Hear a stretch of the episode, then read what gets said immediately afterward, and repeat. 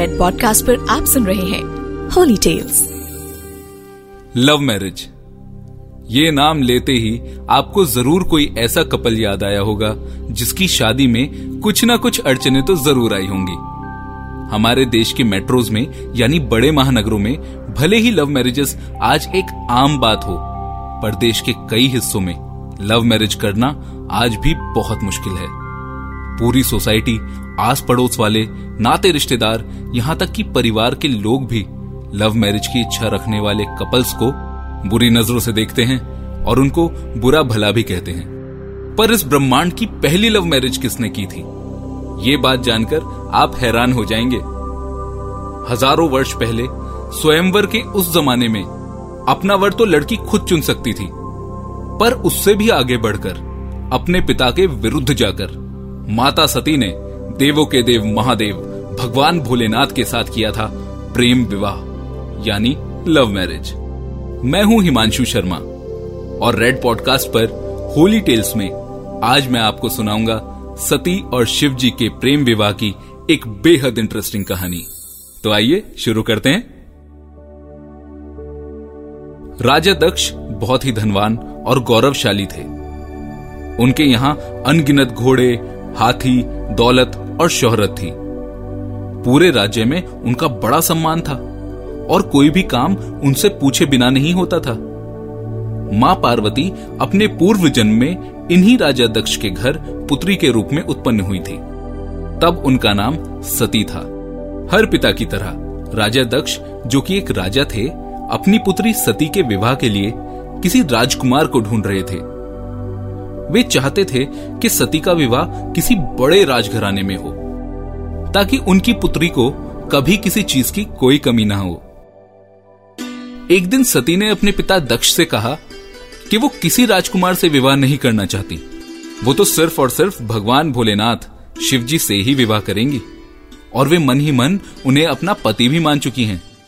सती की ये बात सुनकर राजा दक्ष बेहद क्रोधित हो गए। उन्होंने अपने गुस्से पर काबू करते हुए सती को बहुत समझाया, पर सती ने उनकी एक न मानी और वे अपने निर्णय पर कायम रही। तब राजा दक्ष ने सती से बहुत तेज आवाज में गुस्से से कहा, अगर तुम्हारा यही फैसला है तो मेरा निर्णय भी सुन लो। मैं तुम्हारा विवाह उस जंगल में रहने वाले निर्धन योगी शिव से कभी नहीं करूंगा और कुछ ही दिनों में तुम्हारा स्वयंवर करके किसी अच्छे राजकुमार के साथ तुम्हें यहाँ से विदा कर दूंगा। कुछ ही दिन बाद एक शुभ समय देखकर सती का स्वयंवर निश्चित हुआ, जिसमें राजा दक्ष ने सभी गंधर्व, यक्ष और देवताओं को आमंत्रित किया, पर शिवजी को उस स्वयंवर का निमंत्रण नहीं भेजा। और तो और उनका अपमान करने के लिए शिवजी की एक प्रतिमा बनवाकर उसे अपने महल के मुख्य द्वार के पास लगा दिया। स्वयंवर के समय जब सती को ये बात पता चली तो उन्होंने भरे दरबार में सारे अतिथियों के सामने शिवजी की उस मूर्ति के पास जाकर उनके गले में ही वरमाला डाल दी। सती के ऐसा करते ही महाभगवान शिव प्रकट हो गए और उन्होंने सती को अपनी पत्नी के रूप में स्वीकार कर लिया, क्योंकि महादेव जानते थे कि उनको पति रूप में पाने के लिए सती ने कितनी कठोर तपस्या की थी और वे मन ही मन उन्हें पहले से ही अपना पति भी मान चुकी थी। स्वयंवर में सती के अपने पति चुनने के अधिकार के आगे राजा दक्ष कुछ नहीं कर पाए और भगवान शिव माता सती को अपने साथ लेकर कैलाश धाम चले गए। पर ब्रह्मांड के इस प्रथम प्रेम विवाह की अड़चने यहीं खत्म होने वाली नहीं थी। कुछ समय बाद देवलोक में संसार के रचयिता भगवान ब्रह्मा जी ने एक यज्ञ का आयोजन किया, जिसमें उन्होंने सभी बड़े बड़े देवताओं को आमंत्रित किया। भगवान शिव भी इस आयोजन में आए। सभी अतिथियों के आने के बाद राजा दक्ष ने भी उस आयोजन में प्रवेश किया। अब राजा दक्ष के सम्मान में सभी देवता उठकर खड़े हो गए। सिर्फ ब्रह्मा जी, जो राजा दक्ष के पिता थे, और भगवान शिव, यही दो लोग खड़े नहीं हुए। शिव जी उस समय ध्यान में लीन थे और उन्हें इस बात का आभास भी नहीं हुआ कि राजा दक्ष वहां पधार चुके हैं। पिता का दर्जा ऊंचा मानकर राजा दक्ष को ब्रह्मा जी का अपने आसन से ना उठना, ये बात तो सामान्य लगी, मगर शिव जी, जो उनके दामाद थे, यानी उनके पुत्र समान थे, उनके ना खड़े होने पर दक्ष बेहद नाराज हो गए। उनके हृदय में भगवान शिव के प्रति तिरस्कार की ज्वाला भड़क उठी और वे इस अपमान का बदला लेने के लिए किसी अवसर की प्रतीक्षा करने लगे। कुछ समय पश्चात एक दिन महादेव और माता सती कैलाश पर्वत पर बैठे कुछ बातें कर रहे थे। तभी उन्होंने आकाश मार्ग से कई विमान राजा दक्ष के राज्य कनखल की ओर जाते हुए देखे। उनको देखकर सती ने शिवजी से पूछा, प्रभु ये विमान किसके हैं और कहां जा रहे हैं? तब भगवान शंकर ने मुस्कुराते हुए उत्तर दिया, आपके पिता राजा दक्ष ने एक बहुत बड़े यज्ञ का आयोजन किया है। ये सभी देवी देवता उस यज्ञ में सम्मिलित होने जा रहे हैं। इस पर सती ने पूछा, क्या मेरे पिता ने आपको इस यज्ञ में नहीं बुलाया है?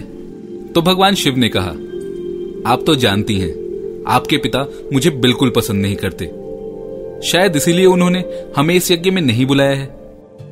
ये सुनकर सती मन ही मन कुछ देर सोचने लगी और फिर बोली, इस अवसर पर तो मेरी सभी बहनें वहां जरूर आएंगी और मुझे अपनी माता से मिले हुए भी बहुत समय हो गया है।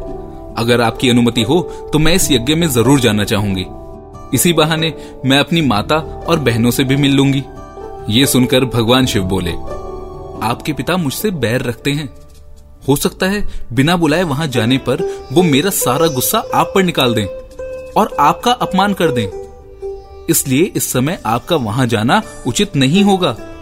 पर सती की अपनी माता और बहनों से मिलने की इच्छा के कारण वे बार बार वहां जाने की बात दोहराती रहीं।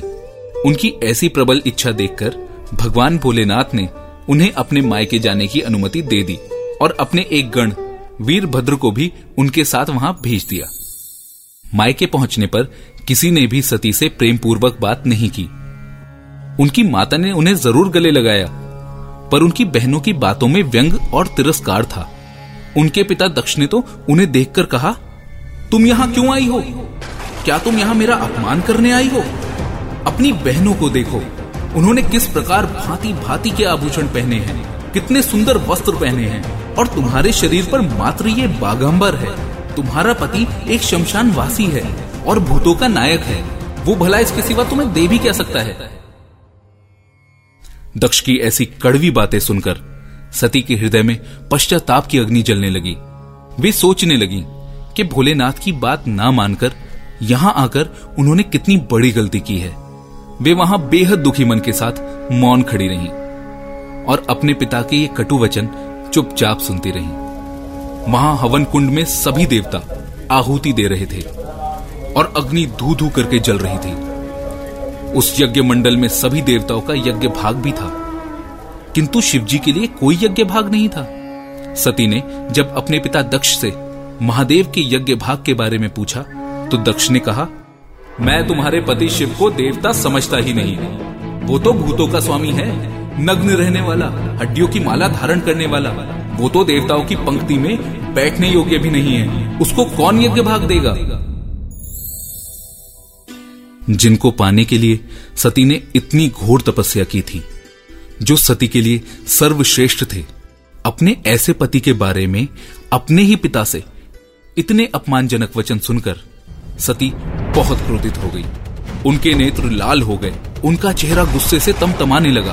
वे पीड़ा से तिल मिलाते हुए बोली, मुझे धिक्कार है कि मैं इन शब्दों को सुन रही हूँ। तुम देवताओं पर भी धिक्कार है कि तुम उन कैलाशपति के लिए जो मंगल के प्रतीक हैं, इन शब्दों को सुन रहे हो, जो एक क्षण मात्र में इस संपूर्ण सृष्टि को नष्ट करने की शक्ति रखते हैं। सती रोते बिलखते पूरे गुस्से में चिल्ला रही थी। वे बोली, महादेव मेरे पति हैं, मेरे स्वामी हैं, उनके मना करने पर भी आज अपने परिवार के प्रेमवश मैं यहाँ आई और यहाँ मुझे उनके लिए इतना अपमान देखना पड़ा। पृथ्वी, आकाश और देवताओं, तुम सब सुनो, मेरे पिता ने मेरे स्वामी का अपमान किया है। मैं अब एक क्षण भी जीवित नहीं रहना चाहती। ये कहते हुए सती उस बड़े से यज्ञ कुंड में कूद गई। जलती हुई आहुतियों के साथ उनका शरीर भी जलने लगा। यज्ञ मंडप में खलबली मच गई। देवता उठकर खड़े हो गए। शिवजी का गण वीरभद्र, जिसको महादेव ने सती के साथ भेजा था, उसने उछल उछल कर महाविध्वंस मचाना शुरू कर दिया और देखते ही देखते वीरभद्र ने राजा दक्ष के मस्तक को काटकर अलग कर दिया। ये समाचार जैसे ही शिवजी तक पहुंचा, वे प्रचंड आंधी की तरह कनखल आ पहुंचे। सती के जलते हुए शरीर को देखकर महादेव अपने आप को ही भूल गए। सती के प्रेम और उनकी भक्ति ने भगवान शंकर के मन को व्याकुल कर दिया। काम पर विजय प्राप्त करने वाले वे भगवान शंकर सती के प्रेम में खो गए और बेसुध हो गए। उन्होंने सती के जलते हुए शरीर को अग्नि से निकाला और अपने कंधों पर रखकर सभी दिशाओं में भ्रमण करने लगे। शिव और सती के इस अलौकिक प्रेम को देखकर पृथ्वी भी रुक गई, जल का प्रवाह रुक गया और हवा भी चलनी बंद हो गई। सारे प्राणी त्राहिमाम त्राहिमाम चिल्लाने लगे। इस भयानक संकट को देखकर सृष्टि के पालक भगवान श्री हरि विष्णु आगे बढ़े। वे भगवान शिव की बेसुधी में उनके कंधों पर रखे सती के शरीर के एक एक अंग को अपने चक्र से काटकर नीचे गिराने लगे। धरती पर इक्यावन जगह सती के अंग कटकर गिरे। जब सती के सारे अंग कटकर गिर गए तो भगवान शिव पुनः अपनी सुध में वापस आ गए। तब सृष्टि के सारे कार्य फिर से चलने लगे। धरती पर जिन इक्यावन जगहों पर सती के अंग कटकर गिरे वे स्थान आज शक्ति पीठ माने जाते हैं। आज भी उन स्थानों में सती का पूजन होता है, उपासना होती है। धन्य है शिव और सती का ये प्रेम। उनके प्रेम ने उन्हें संसार में अमर बना दिया। मैं हूं हिमांशु शर्मा और आप सुन रहे हैं रेड पॉडकास्ट पर होली टेल्स। ऐसे और कई किस्सों के लिए लॉग ऑन करें the astrologic dot com. You are listening to Red Podcast Holy Tales, written by Himanshu Sharma, audio designed by Ayush Mehra, creative director Saurabh Brammer. Send your feedback and suggestions. Write to us at podcast at redfm dot in.